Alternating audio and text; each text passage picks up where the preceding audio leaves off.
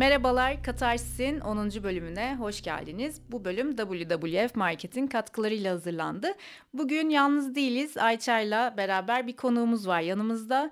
Bilgilerine çok güvendiğimiz, e, konunun uzmanı olarak düşündüğümüz e, Taha Şahin, namı değer Monsieur Taha bugün bizlerle Harry Potter ve Felsefe Taşı'nı kitap ve film bağlamında konuşmak üzere geldi. E, hoş geldin, nasılsın? Hoş bulduk, iyiyim. Siz nasılsınız? Bizler de iyiyiz, heyecanlıyız. Ya benim için Harry Ben de Potter çok heyecanlıyım. e, önemli. Güzel, sevindim. Burada e, en az heyecanlı olan Ayça sanırım. Çünkü Ayça'ya birazdan söz veririz ama e, benim çocukluğum için çok önemli bir kahraman Harry Potter. Sanıyorum senin için de öyle, değil mi Taha? Evet, e, kaçlısını bilmiyorum ama özellikle 90 başı ve 95'e kadar o 90-95 arası belki işte 88-89'a da birazcık dahil edebiliriz. O nesil için bence Harry Potter herkesin kahramanından ziyade en yakın arkadaşıydı. Çünkü Harry Potter serisi çıkarken ona eşlik ediyorduk. Biz de yaş olarak onunla birlikte büyüyorduk. O yüzden mesela ben hep Harry'i en yakın arkadaşım olarak adlandırırım böyle sohbetlerde. Benim için de öyle. Ben de 2001 yılında okumuştum ilk. O zaman 13 yaşındaydım. Yani kitap yeni çıktığında annemlerin kütüphanesinde kalmış kitaplarım. Dedim ki bana bir önün e, kitapların da ilk sayfasına tarih atarım ben hep. Dedim bir fotoğraflarını çekip atar mısın? Birinci kitapla ikinci kitabı okumam arasında 8 gün var. Yani zaten kitap bunu yaptırıyor ya sana elinden bırakmadan bir Evet. sonraki maceraya atılmak istiyorsun. Benim için de gerçekten böyle özellikle işte Ron, Hermione ve Harry'i de kattığım hatta Hagrid'in de böyle güvenlik kollarına kendimi bırakmak istediğim bir çocukluk macerası ve kahramanları silsilesi benim için de Harry Potter. Şimdi bu programı çekmeden önce de tekrar okudum ve tekrar izledim. Ya tabii ilk kitabı okuyabildim. Filmler e, birbiri sıra peş sıra gitti ama aynı heyecanı duyuyorum 20 sene geçmiş olmasına rağmen bu beni bir garip etkiledi açıkçası. Ben bu kadar heyecanlanacağımı düşünmemiştim kitabı okuyacağım zaman. Hani öyle büyük bir yani senin yanında belki bu doğru kelime mi bilmiyorum ama hani o kadar fanatik kalmıyorum. Ee, çok sevdiğim bir çocukluk kahramanı. Ama senin için hani bu kadar hayatın içinde olmasını merak ediyorum sebeplerinin ne olduğunu. Ben de bu arada yeni okudum Felsefe Taşı'nı. ara ara okuyorum zaten. Dediğin aynı heyecanı hala hissediyorum. Bunu gerçek sihre benzetiyorum. Çünkü yani üzerinden bunca yıl geçtikten sonra e, seni orada bekleyen bir ev var ve bunu biliyorsun daima. E, o yüzden aslında kendini o güvenli alanda hissediyorsun. Çünkü çocukken güvenli alan bulmak biraz zor ve Hogwarts en en güvenli alan bizim için. Dediğim gibi Hagrid'in kollarına atıyorsun yani. E, Hagrid'e gidip bir çay içmek için mesela çok şeyimi verirdim. Ben de Harry Potter şöyle oldu. Çocukken filmle başladım ben. Ee, 2001 yılında Felsefe Taşı'nı Korsan CD'sini izledikten Korsan sonra kitaptan okumuşum ben de bu arada çok üzücü. benim de yani şu an mesela benim koleksiyonumdaki ilk Harry Potter kitabım yarısı böyle yırtık, e, sayfaları kopmuş falan ve korsan bir kitap ama yani koleksiyonumdaki en değerli parça benim için. Çok seviyorum yani çok değerli. Ve ara ara mesela şey düşünüyorum yani deprem olsa ve evden bir şey kurtarmam gerekirse onu kurtarırım. Yani çok ayrı yani benim Hogwarts mektubumdu çünkü o kitap. Filmini izledikten ve kitaplarını okumaya başladıktan sonra e, hep ailelerin gözünde ah oğlumuz kitap okuyor şeyi vardır ya birazcık öyle ilerledi aslında.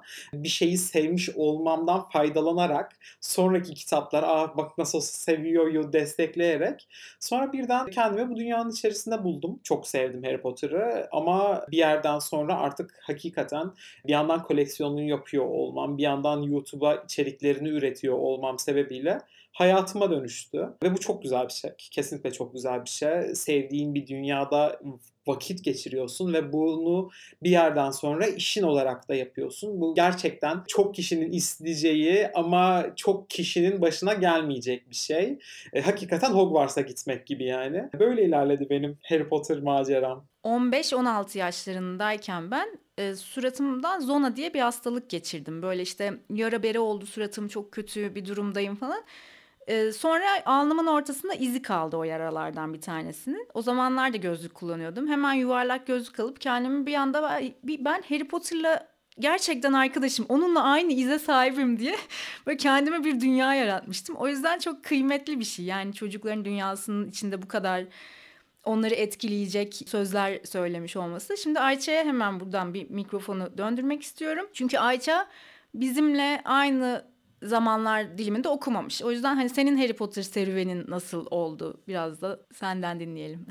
Katarsis'in bu bölümüne konuk olduğum için çok mutluyum. E, Taha ve Gülşah çok teşekkür ederim beni konuk aldığınız için bu programa.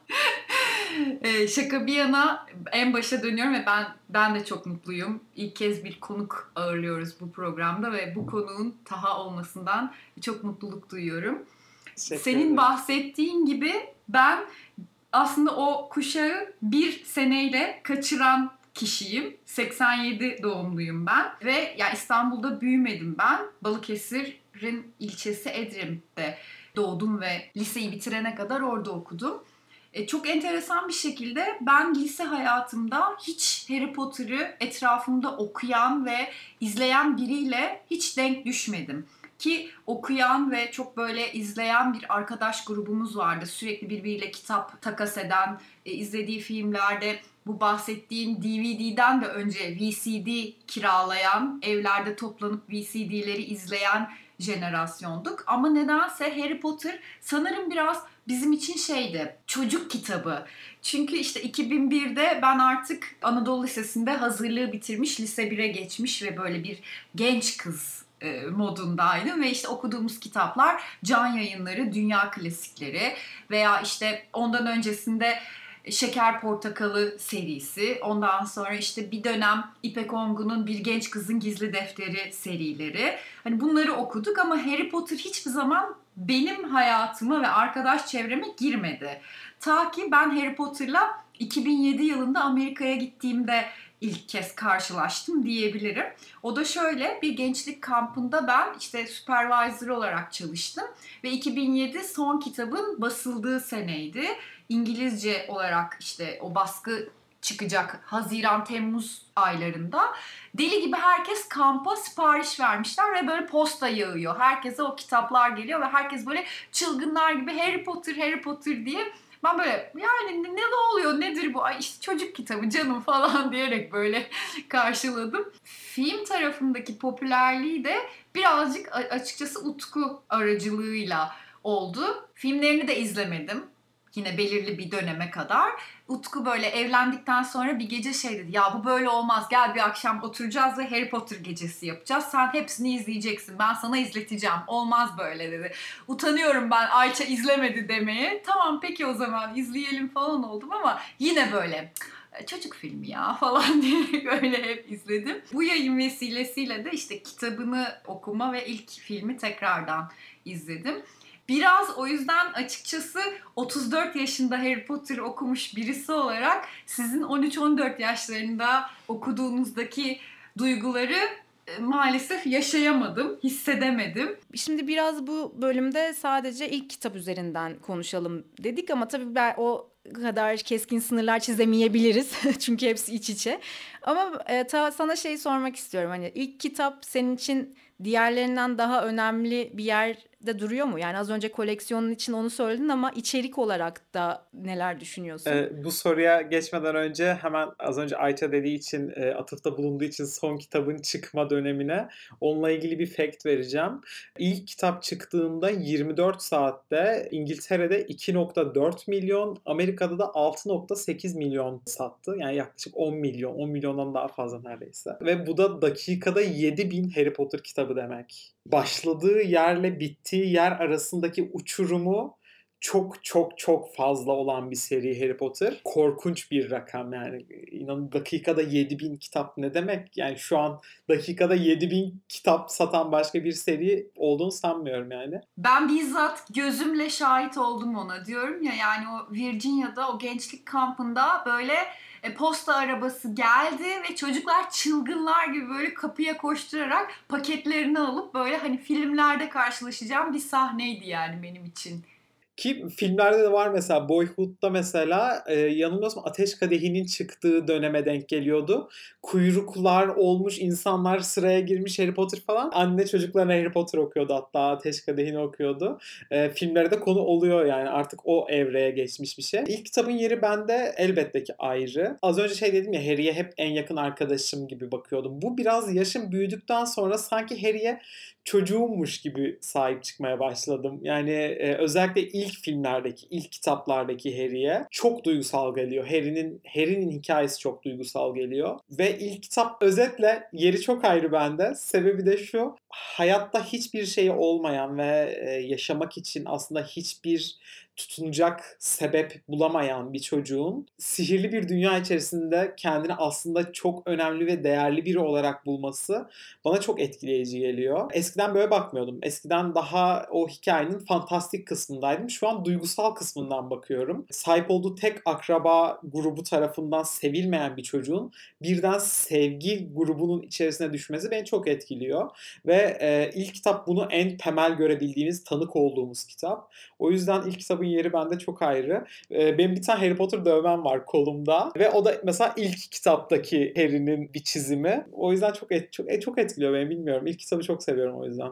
Ya bir de orada ilk inşası var ya hikayenin bütün inşasını orada görüyoruz. Harry'nin kim olduğunu, işte ailesi kimdi, ailesinin katili kim, her şeyle yüzleştiği aslında bütün kendini keşfettiği ve kendi ailesiyle ke- e, yüzleştiği an o yüzden bence de çok kıymetli. Kaldı ki biz de böldüm ama kaldı ki biz de bu dünyayla, Harry'nin hikayesiyle, yaşadıklarıyla biz de ilk kez tanışıyoruz, ilk kez yüzleşiyoruz ve kendimizi o dünyaya aslında kapıyı açıyor bize. O yüzden yani ilkler her zaman iyidir ya. O zaman bir sorum daha var benim. Bunu her ikinize de sormak istiyorum. Felsefe taşındaki sevdiğiniz en e, böyle küçük bir detay da olabilir, bir karakter de olabilir, belki bir pelerin. Hani sevdiğiniz en sevdiğiniz detay neydi? Ben biraz düşüneceğim bunu.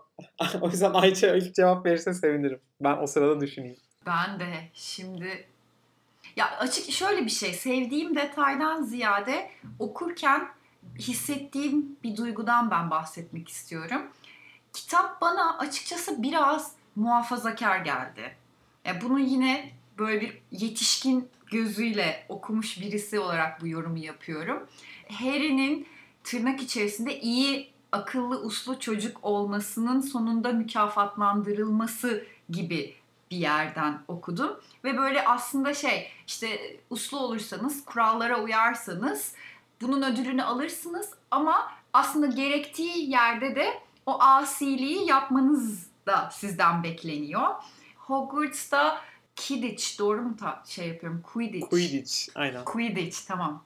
E, Quidditch oyunu da mesela e, birazcık sizin böyle fiziksel olarak aktivite yaparak daha işte mükemmele yaklaşmanızı yani şöyle aslında şöyle bir yerden bağlayayım konuyu. Hem Hristiyan bir takım öğretiler var kitabın içerisinde hem de bu antik Yunan'daki vücudun ve ruhun birlikte e, mükemmelliyetçi yaklaşımı birazcık açıkçası okurken hissettim ve onları hatırladım, çağrıştırdı bana. Çünkü dediğim gibi Hogwarts size hem o erdemlerinize sahip çıkmayı öğretiyor. Ruhani olarak sizi daha erdemli ve daha iyi birisi olma yönünde. Yani büyülerinizi iyi şeyler için kullanmanızı size öğretiyor. Hem de o işte kurduğu futbol takımındaki şeyle de aynı zamanda o e, fiziksel olarak da yine iyi olma e, halini sizden bekliyor. Biraz böyle okurken bunları açıkçası bir metafor gibi düşündüm ve hissettim bilmiyorum. Bundan bahsedebilirim. Sorduğun sorunun cevabı değil ama çok böyle bir şey söyleyemiyorum açıkçası o noktada. Bence e, yaptığın yorum doğru bu arada. Çünkü aslında bu Rowling'le alakalı biraz. Kendisi oldukça muhafazakar birisi.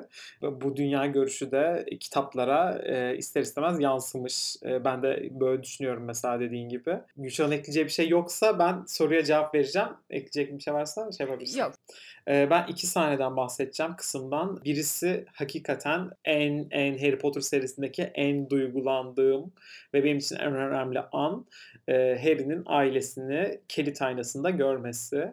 Çünkü hiç görmemiş yani hiç tanımıyor. Anne ve babasını hayatında hiç görmemiş ve aynaya bakıp aynada gördüğü kadının gözlerinden onun annesi olduğunu anlıyor. Yani bence bu çok çok büyük bir an, çok duygusal bir an. Ee, aslında bunun dövmesini yaptırmak istiyordum ben. İşte Harry'nin aynanın önündeki bir çizimi var, onu yaptırmak istiyordum. Sonra dedim ki ya ben buna baktıkça ağlarım.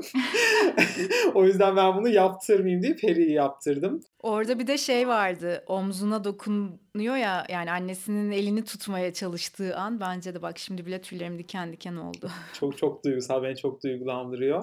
Bir de Ron'la tanıştıktan sonra trende çikolata kurbağalar kartlarında Dumbledore'un karttan kaybolduğu an düştüğü dehşet o heyecan yani şuramda hissedebiliyorum o heyecanı. Bir de bu derim. Sanırım felsefe taşından iki, bu iki an beni çok etkiliyor. Evet bence de bayağı güzel. Ben o e, kitapta da en çok sahip olmak istediğim şey sanırım görünmezlik peleriniydi. Bende var biliyor musun? Nasıl? Artık teknolojinin de gelişmesiyle birlikte bir pelerin yapmışlar. Dışı tamamen e, görünmezlik pelerinin deseni şeklinde. Görünmezin alt tarafı ise yeşil kumaş. Yeşil tarafı örttüğünüzde kameradan baktığınızda görünmüyorsunuz. E, Ay, müthişmiş. Çok keyifli. Yani bayağı keyifli bir e, pelerin. Bu figürleri ve işte malzemeleri, işte tişört baskıları vesaire bir yandan da hani acayip bir ticari süreci de oldu ya yani istihdam da sağlamıştır muhakkak ama yani bir yandan da işte acaba bu ticari bir sömürü mü acaba diye düşündüğünüz anlar oldu mu hiç? Bu benim en çok eleştiri aldığım konulardan bir tanesi aslında. Çünkü ben 2005'ten beri Harry Potter koleksiyonu yapıyorum. Yani 15-16 yıldır Harry Potter ürünleri biriktiriyorum. Ve hala almaya devam ediyorum. Aldıkça da içeriklerimde buna yer veriyorum. İşte 5 bin liralık Harry Potter alışverişi yaptım. İşte 6 bin liralık figür aldım falan diye. E, hafif YouTube mantığına uygun içerikler. E, çünkü aslında orada bir şeyi ön plana çıkararak izlenmesini sağlıyorsun videonun. Ama ben esasında bu alışverişi zaten halihazırda yıllardır koleksiyonum için yapıyorum. Ben burada elbette ki bir ticari sömürü e, olduğunu düşünüyorum. Ama ney de yok ki diyerek e, böyle cevap veriyorum buna. Yani Harry Potter şu anda dünyanın en büyük pazarlarından mar, ma, pazar payına sahip markalarından bir tanesi. Yani ben İngiltere'ye gittim 2 yıl önce ve benim planladığım seyahat rotası Harry Potter seyahatiydi. Harry Potter turizmiydi. Ve buna eminim ki benim gibi oraya giden, bu amaçla oraya giden çok kişi var. Nispeten Türkiye'de yeni yeni olmaya başlıyor ama İngiltere'ye gittiğimde gördüm ki her bakkalda yani köşedeki buradaki köşedeki bakkal dediğimiz bakkallarda bile Harry Potter ürünleri var. Çikolata kurbağalar var, Bertie Bott'ın şekerlemeleri var. Her yerde Harry Potter ürünü var. Bunu artık o kadar ticari sömürüye çevirmiş durumdalar ki ama neden olmasın yani e, ne, neden olmasın bilmiyorum. Bir yandan işte koleksiyon yaptığım için buna çok karşı çıkamıyorum. Aldığım eleştiri dediğimde burada devreye giriyor. Şimdi Harry Potter insanların gözünde çok duygusal bir dünya ve aslında bir marka değil bir dünya yani sevdikleri bir şey e, ve bunun bu kadar ticarileştirilmesi, ürünlerinin çıkması, satması, yeri geliyor tiyatro oyunu yapıyorlar, yeri geliyor başka bir haberi çıkıyor. Bunların her her birinin ticari bir getirisinin devamında işte her yapılan açıklamanın ticari bir e, kısmının olması çoğu insanı rahatsız ediyor. Rahatsız etmesini kesinlikle anlıyorum, anlam veriyorum. Ne demek istediklerini anlam veriyorum. Ama dediğim gibi neden olmasın? Çünkü dünya böyle bir yer. Bir de ben burada şeyden de bahsetmek istiyorum. Yani Harry Potter için değil yani ideal bir dünyada yaşamıyoruz ve bugün baktığımızda işte Walt Disney dediğiniz gelenek zaten 60-70 yıldır süre gelen o Mickey'nin etinden, sütünden, her şeyinden hepimizin hala daha kaç yaşında olursak olalım işte hala daha benim 2 yaşında bir oğlum var. Küçücük Mickey fareler e, oyuncaklarını gördüğü zaman bile e, alıyor ve oynuyor, dikkatini çekiyor. Veya işte Star Wars dünyası keza onun da başka bir felsefesi var ve benzer e, fan takipçi kitleleri bundan dert yanabiliyorlar bunu ticari bir şeye dönüştürdükleri için. Ama ne yaparsanız yapın işte spin-off'u çekiliyor çılgınlar gibi izleniyor veya işte bir yine lisanslı bir ürünü satışa çıkıyor. Saniyesinde tükeniyor. Yani o kitleleri peşinden sürükleyen şeylerin meta haline gelmesi kaçınılmaz bir şey. Dolayısıyla Harry Potter'da da yine bunu görüyoruz ve bunu eleştirmek için gerçekten e, ideal bir dünyada yaşıyor olmak gerekiyor. O da şu aşamada çok mümkün olmadığı için evet böyle bir durum söz konusu. Ee, ben de bu arada birkaç yıl oldu herhalde belki 5-6 yıl olmuş olabilir. Florida Orlando'da Universal'a gitmiştim. Orada da inanılmaz büyük bir Harry Potter dünyası var zaten. Ee, çok korkağımdır ride'lara binme konusunda. Ee, orada böyle 3D mi artık 4D mi her neyse hatırlamıyorum. Gözlük bile takmadan işte bir tünelin içine giriyorsun ve e, Harry Potter'la Quidditch oynuyorsun falan. Ama ya, hayatımda iki kere bindim. Ve hayatımda o kadar eğlendiğim başka bir e, 15 dakika olmamıştı herhalde. O yüzden yani orada işte e, şeyin adı neydi? Bira biraları var Kaymak ya. birası. Ha, evet kaymak birasını bile aldım yani. Hani iğrenç bir şey ama hani o, o hissi yaşamak için. Yani güzel evet gerçekten dünyası değişik ve eğlenceli. O zaman benim de bir sorum olacak Taha'ya. Az önce bahsettiğimiz e, Rowling'in bu muhafazakar yaklaşımından yola çıkarak yakın zamanda bazı talihsiz açıklamaları oldu. Bu açıklamalara girmek değil benim amacım ama şöyle bir durum var. Artık hani yani sinema sektöründe de edebiyatta da sanatçıyı ve sanat eserini birbirinden ayıramıyoruz ve onların yaptığı aksiyonlar günün sonunda sanat eserini de bir şekilde etkiliyor. Burada da benzer bir şey söz konusu. Yaptığı açıklamalardan sonra hatta o dönemde bir e, bilgisayar oyunu piyasaya sürülmüştü yanlış hatırlamıyorsam ve insanlar işte bir araya gelip almayalım bu oyunu noktasında örgütlendiler ve oyunu üreten firma ya biz zaten telifleri ödedik siz bu oyunu almasanız da bu para zaten e, Rowling'e gitti açıklaması yapmak durumunda kaldı. Yani bu baktığınızda aslında çok büyük bir olay yani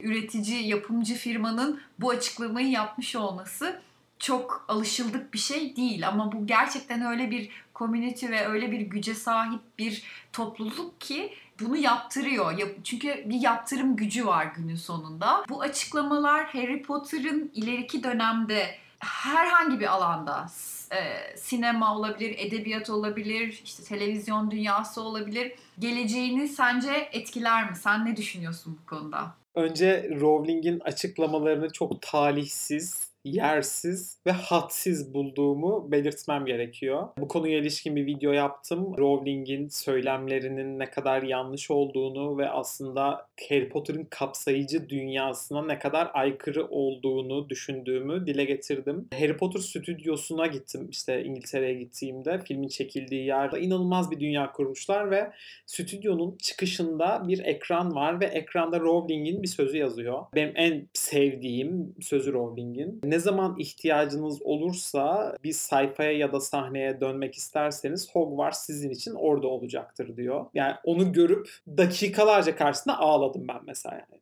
bu kadar etkiliyor beni. Ama bu sözü söyleyen kadının bu şekilde bir açıklama yapmasını ben kaldıramıyorum yani ben çok kırıldım yani inanılmaz kırıldım. Hakikaten Harry Potter dünyasında bu kadar vakit geçiren biri olarak en iyi bu kelimeyle özetliyorum. Çok kırıldım yani. Bu değil Hogwarts burası değil. Sen yani hani herkes için Hogwarts oradaydı. Yani sen çıkıp böyle açıklamalar yapamazsın yani. Gerçekten yapamazsın. Elbette olacak. Bir şekilde Harry Potter'a, Rowling'in açıklamalarının yansıması olarak Harry Potter'a elbette tavır alanlar olacak. Ama çok da etkileyeceğini düşünmüyorum. Çünkü ben art ben hakikaten severdim de Rowling'i. Çok severdim. Ama benim Harry Potter'a olan sevgimi azaltamaz. Rowling bile benim Harry Potter'a olan sevgimi azaltamaz. Eminim ki birçok kişi benim gibi düşünüyor bu konuda. Harry Potter olduğu gibi benim kafamda nasılsa çünkü evet bu rol, dünyayı bize Rowling verdi ama biz yarattık onu kafamızda. E, ve kendi de diyor kafanda yarattığın şey aslında gerçektir diyor. Yani gerçekten hiçbir şey fark et, ayırt edemezsin onu diyor. Kafanda yarattın diye gerçek değildir diyor Dumbledore. Rowling diyor ki en kolay Dumbledore'u konuşurdum. Ne söylemek istersem, ne düşünürsem ona söyletirdim diyor. Madem Dumbledore diyor ben de bunu düşünebilirim. Hogwarts benim kafamda yarattığım gibi orada translar da var, siyahlar da var, Asyalılar da var, gayler de var, lezbiyenler de var. Rowling istesin istemesin. Benim, bu benim umurumda değil artık. Ama kırgınım. Çok kırgınım yani. Bunu söyleyeyim. E, ama elbette ki benim gibi düşünen insanların yanı sıra düşünmeyen insanlar da olacak. Daha radikal hareket eden, daha sert karar veren insanlar da olacak. E, ve e, benim tanıdığım yabancı e, influencerlardan ve Harry Potter içerikli üreten influencerlardan tamamen kesen var. Harry Potter içeriği üretmeyi tamamen kesen içerik üreticileri var. Ben aynısını yapmıyorum çünkü dediğim gibi bu dünyayı ben evet ben ben yarattım kafamda. Evet bu dünya Rowling'in olabilir ama ben yarattım. Ee, ama düşünemeyene ve bu şekilde hareket edene de kesinlikle saygım var. Bunu da belirtmem gerekiyor. Süper özetledin bence. o zaman bir spin-off gelse merakla yine aynı heyecanla izlersin. Evet. Tüm bu sürece dair beni en çok üzen şey benim en büyük hayalim şu an sesim falan titriyor yani o kadar şeyim. En büyük hayalim Rowling'e bir kitap imzalatmaktı. Artık en büyük hayalim değil. Ama evet elbette bu dünyaya dair gelen her haberi heyecanla takip etmeye devam ediyorum. Yeni gelecek Harry Potter oyunlarından bir tanesi demin konusu geçti. Oyunlardan bir tanesini geçenlerde yaptığı bir açıklamada oyunda trans karakterler de olacağını açıkladı. Bu elbette ki kitleyi kaybetme korkusuyla yapılmış ticari bir açıklama ama bir gelişme. Bu, bu bir gelişmedir. Rowling kabul etmese de etse de oyunda translar da olacak. Bir de Rowling'in genelde hep böyle her anlaşmada kendisinin de işin içerisinde olma şartını koyması durumu var ya o da biraz aslında çetrefilli bir durum. Yani ilginç bir şey söyleyeyim mi? Geçenlerde fark ettim bunda ben. Ben bir Harry Potter ajandası hazırladım ve bu lisanslı bir ürün. O sırada işte Warner Bros tarafıyla çok haşır neşir olduk. İşte sohbet ettik falan filan. Warner Bros lisansları içerisinde adını lisansta geçiren sayılı kişilerden hatta yanılmıyorsam tek kişi Rowling. Lisanslı bir Harry Potter ürününün üzerindeki lisansda Warner Bros. lisansında mutlaka ya J.K. Rowling ya J.K.R. diye kısaltması geçmek zorunda. Kendisi için bayağı iyi bir anlaşma. Bence de kesinlikle. Kesin, yani, hakikaten çok iyi düşünülmüş ve geleceği düşünerek planlanmış bir şey. Beni çok etkiledi ben. Yani hoşuma giderek söylüyorum bunu. Adını bir şekilde Harry Potter dünyasında koruyor. Geçenlerde alakası aklıma geldi şu anda. Bir röportajını izledim Rowling'in. Son kitap yazıldıktan sonra yapılmış ve ilk kitabı yazdığı eve bir ziyaret düzenliyorlar. E, Rowling'i oraya götürüyorlar işte. Anıları gözünde depreşiyor ve ağlamaya başlıyor Rowling. Anlatıyor işte ve röportajı yapan kişi soruyor. Diyor ki tekrar bir Harry Potter kitabı yazacak mısın? Yani şey diyor. Yani aslında karakterler üzerine sohbet ediyorlar. İşte Luna'ya ne oldu, şuna ne oldu gibi e, sorular soruyorlar. O da pat pat pat pat pat hepsine cevap veriyor bir şekilde. Çünkü hepsi kafasında zaten. Cevap veriyor ve diyor ki röportaj yapan aslında bunların hepsi yeni bir kitap olabilir. E, Rowling de buna cevap olarak diyor ki evet olabilir ama yapamam diyor. Artık yeni bir Harry Potter kitabı yazamam diyor. Yazmamam gerekiyor. Durmam gereken yer burası diyor. Ne oldu ne bitti orada neler döndü hiçbir fikrim yok. Sonrasında Harry Potter ve lanetli çocuk diye bir lanet atıyorlar üzerimize. Çok ilginç. Mesela yani orada ne, ne, ne döndüğünü çok merak ediyorum. Ama konudan çok uzaklaştım sanırım. Money Talks mu oldu acaba? Diyeceğim de artık Money de ne konuşsun yani. Hakikaten dünyada paraya ihtiyacı olmayan kişiler sırasında ilk sırada Rowling'in olduğunu biliyorum yani o ziyaret ettikleri evde de ilk başta işte yoksulluk, depresyon, annesini kaybetmiş, kocasıyla ayrılmış, kızına nasıl geçindireceğim derdi. E, tam olarak bir nereden nereye hikayesi e, gibi yani kendisininki. Gezegenimizin en acil krizleri arasında küresel iklim değişikliği ve doğal kaynakların sürdürülemez tüketimi yer alıyor. Bir doğal afet filminin içinde gibiyiz ve hemen harekete geçmezsek çok geç olacak. Peki ne giydiğini seçerek bir şeyleri değiştirebilir misin? Canlı türlerini ve onların yaşam alanlarını korumayı hedefleyen WWF'in lisanslı ürünlerini satan WWF Market, üretimin her aşamasında doğadan ve insandan taraf olmayı önceliği kabul ediyor. Tüketicileri de alışveriş yaparken gereksiz tüketimden kaçınmaya, çevre dostu tercihler yapmaya çağırıyor. Açıklamadaki linke tıklayarak tüm ürünlerini keşfedebilir, üretim süreçleri hakkında bilgi edinebilirsiniz. Şimdi bir de tabii biz şimdi seni almışken böyle konuyu yaydık. Sen e, yani kitap ve ilk kitap dışında her şeyi konuştuk neredeyse. Şeyi merak ediyorum. Felsefe Taşı kitabı ve filmi arasında birkaç tane hani belki sevdiğin, benzerlik gördüğün ya da çok ayrı detaylar olduğunu düşündüğün neler var? Buna benzer bir videoyu ben yakında yapacağım bu arada. Onu da buradan söyleyeyim. Bir video serisi yapacağım. Kitaplarla filmleri karşılaştırdığım Harry Potter kitaplarıyla filmlerini. İlki de felsefe taşı olacak. Bu podcast'ten sonra yayınlayacağım. Bence çok temel bir fark. Birkaç konu başlığı olarak özetleyeyim. Mesela Harry Potter dünyasında hayaletler aslında çok önemli yere sahipler. Kitaplarda çok bahsi geçen işte ölüm günü partisine gidilen e, ya da Peeves bir hortlak ve üçlüye birçok zorluk çıkaran ve hikayede aslında bir yeri olan, ufak dokunuşu olan bir karakter. Görsel efekt sebebiyle hayaletlere kitap, filmlerde çok fazla yer verilememesi beni üzüyor. Çünkü aslında çok büyülü yani şu an etrafımızda hayaletler yok ve orada var. Bu benim çok hoşuma giden bir şeydi okurken. Filmlerde daha az hayalet sahnesi olması beni üzüyor. Sadece yani ilk filmde ve son filmde birer referans sahne var. Onun dışında Aa, bakın hayaletler var gibi bir durumda filmde. Bu birazcık üzüyor ama en en en çok ki mesela şöyle bir karşılaştırma yaparsak Harry Potter kitapları ve filmleri en uyumlusu hangisi dersen ben felsefe taşı derim. Çünkü e, hem daha ince bir kitap, daha kolay aktarılabiliyor bu dünyaya, sinema, e, e, beyaz perdeye. O yüzden en uyumlusu felsefe taşı ama onunla bile ufak tefek farklılıklar var. E, mesela en bir numaran ne diye soracak olursan e, felsefe taşını koruyan büyülerde Snape'in koruma büyüsü, iksirlerin çıkartılmış olması. Çünkü e, aslında e, Rowling'in orada yerleştirdiği işte felsefe taşını koruyan 7 büyü, 7 e, büyülü koruma her bir karakterin farklı bir özelliğini ön plana çıkaran, karakterlerimiz birbiriyle yakınlaştıran olaylar ve felsefe taşında işte Snape'in e, iksir bulmacasının çıkartılması Hermione'ye yapılmış bir ihanet bence. O yüzden mesela filme bir sahne ekleyecek olsam ben o sahneye eklemek isterdim. Bir de şey var ince bir kitap diyorsun ama ona rağmen 2 saat 32 dakikalık bir film var elimizde. Ben mesela izlerken şeyi hissetmiştim. Filmin son 40 e, dakikasına kadar neredeyse dediğin gibi birebir gidiyor kitapla e, film.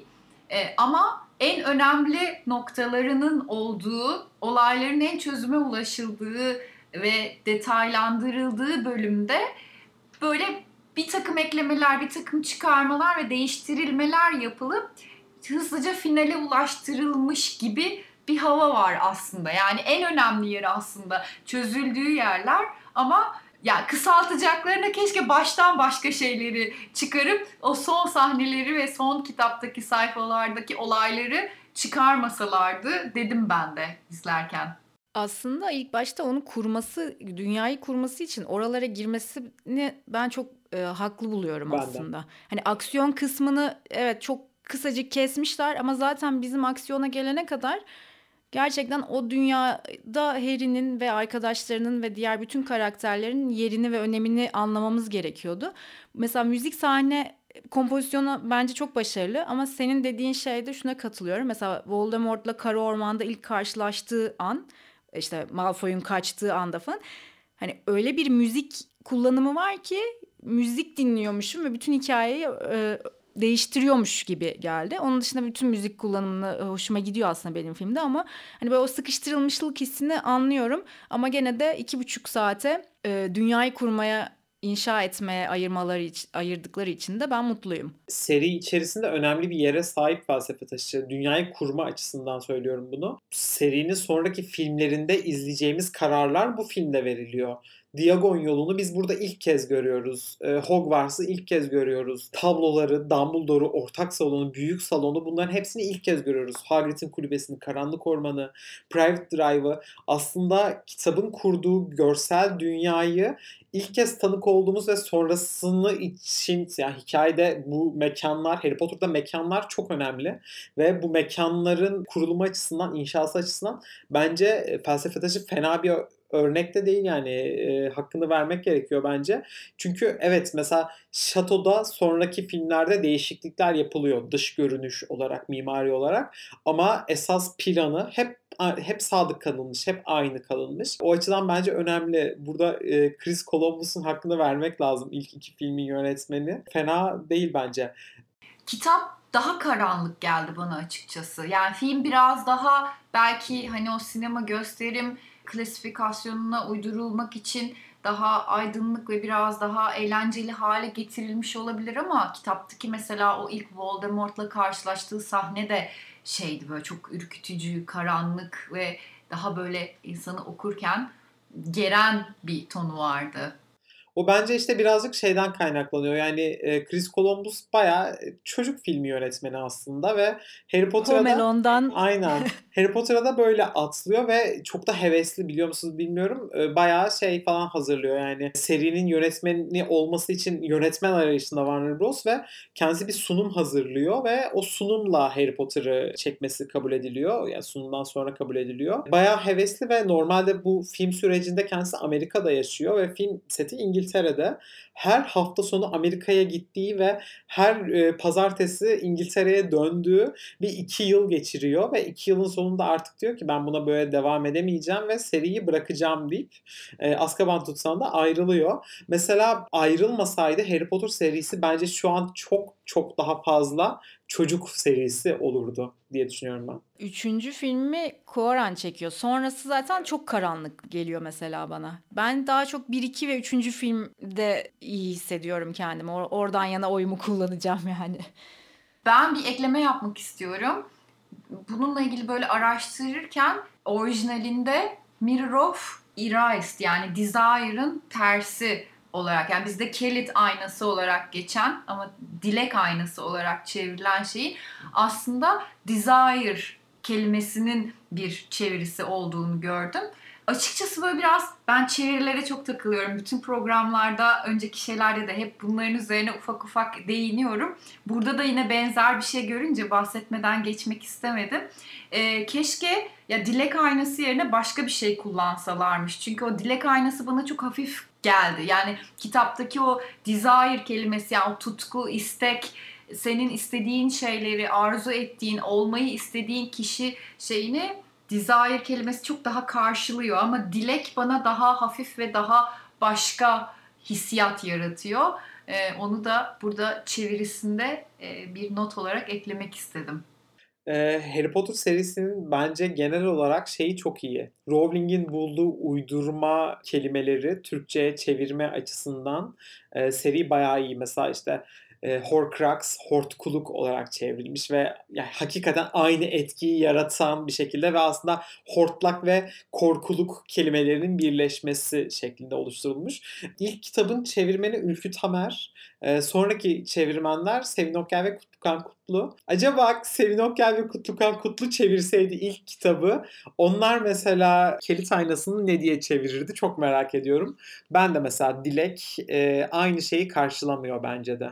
İfrit'te de aynı şey var. Okurken böyle yani ki hani benim yaşım ifrit hani ifrit ne alaka falan oldum ama filmde onun troll olduğunu görünce ha tamam troll falan diye yani keşke troll diye kullanılsaydı. Yani ifrit çok hem eski hem e, bir çocuğun ya da bir gencin gözünde canlandırabileceği bir kelime zaten kullanımda olan da bir kelime değil.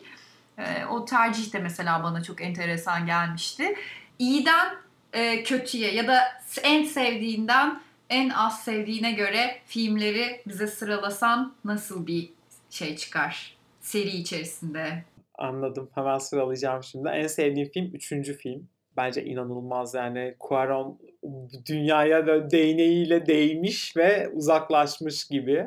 Hakikaten yani verdiği kararlar çok Harry Potter dünyasını zenginleştiren kararlar. Ortak salon sahnesinde etrafta koşuşan cüceler eklemek istemiş e, filme. Etrafta cüceler koşuşsun istemiş. Sonra Rowling demiş ki ne yapıyorsun? Büyünün bir anlamı olmalı. Bu çok anlamsız demiş ve o sahneyi direkt bizzat çıkarttırmış filmden. En sevdiğim 3. film. Sonra 2-1 diye ilerleyeceğim. Favorim ilk 3 film oluyor bu durumda. 4'ü ekleyeceğim 4. sırada. 6'yı en alta koyacağım. Meles Prens bence Harry Potter serisinin başına gelmiş en kötü şey. Bir güzel kitap ki bence en iyi kitaplarından birisi Meles Prens. Bu kadar kötü bir film olur. 6'yı en alta koyup üstüne 7-8'i koyup onun üstüne de 5'i koyacağım. Bugünlerde çok gündemde Harry Potter'ın bir dizisi oldu olacak. Konusu ne olacak? Neyi hangi spin-off'ta ne anlatılacak? Hangi dünyadan hangi karakterin hayatı ya da hangi evren konu alınacak diye. Senin en çok izlemeyi arzu ettiğin spin-off evreni hangisi? Bu konuya ilişkin bir video yaptım ben. Ee, orada birkaç alternatif ihtimalden de bahsettim. Benim öncelikle e, bu yapılacak dizinin konusu ne olursa olsun tek temennim senaryoyu Rowling'in yazmaması. Çünkü Fantastik Kötü Canavar haber ama o yazacak. Fantastik Canavarlar serisinde gördük ki kendisi senaryo yazamıyor. Çok iyi bir yazar olabilir, çok iyi kitaplar yazabilir. Amacı ya hakikaten amacı para kazanmaksa ki olabilir. Amacı para kazanmaksa otursun kitabını yazsın. Daha çok para kazanır. Yani hakikaten daha çok para kazanır. Çünkü fantastik canavarların hikayesi, dünyası nispeten Harry Potter'la kesişen bir dünya ve çok önemli bir hikaye. Grindelwald ve Dumbledore'un e, mücadelesi çok derin bir hikaye. Bunun kitabını yazsaydı bundan çok daha fazla para kazanırdı. Yazmadı, senaryoyu yazmayı tercih etti ve şu an rezil filmler izledik iki tane. Neyse ki üçüncü filmin senaryosunu e, Steve Kloves, Harry Potter'ın senaristi de dahil oldu biraz daha iyi bir şey izleme ihtimalimiz var 3'te. O yüzden bence yeni çıkacak dizinin Rowling fikri versin. Desin ki bunun bunun bunun dizisi çıkacak. Bekleyin ben kitabını yazıyorum yazsın, biz kitap okuyalım, sonra dizisi gelsin gibi bir yerdeyim ben. En çok da ben Tom Riddle'ın hikayesini izlemeyi isterim. Çünkü Tom Riddle'ın hikayesi e, Dumbledore'un onu yetimhaneden almasıyla başlayan ve belki biraz flashbacklerle çocukluğuna inen, doğumuna, ailesine inen e, ve sonrasında Hogwarts'ta yaşadığı, kurduğu dostluklara, arkadaşlıklara, ilk ölüm yiyenlerle tanışmasına aslında devam eden hortkulukları yaratması ve daha sonra sonra Zümrüt Anka Yoldaşlığı'nın kurulması, Zümrüt Anka Yoldaşlığı'yla Voldemort'un ilk mücadelesini ve finalinde de Lily ve James'in öldürülmesiyle Harry Potter evrenine bağlanmasını beklediğimiz e, ölümlü sona her bölüm ağlayarak hazırlanalım isterim.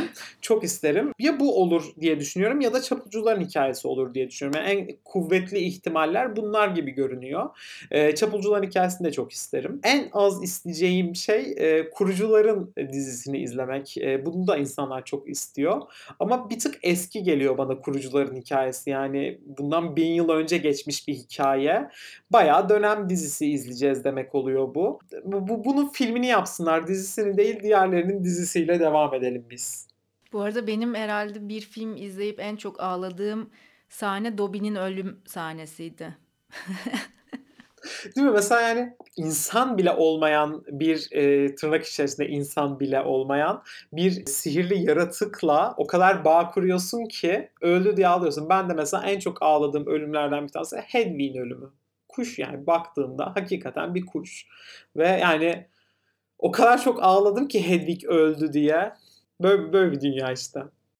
O zaman kadim sorumuzla da bitirelim. Harry Potter ve Felsefe Taşı'nın kitabını mı daha çok seviyorsun, filmini mi?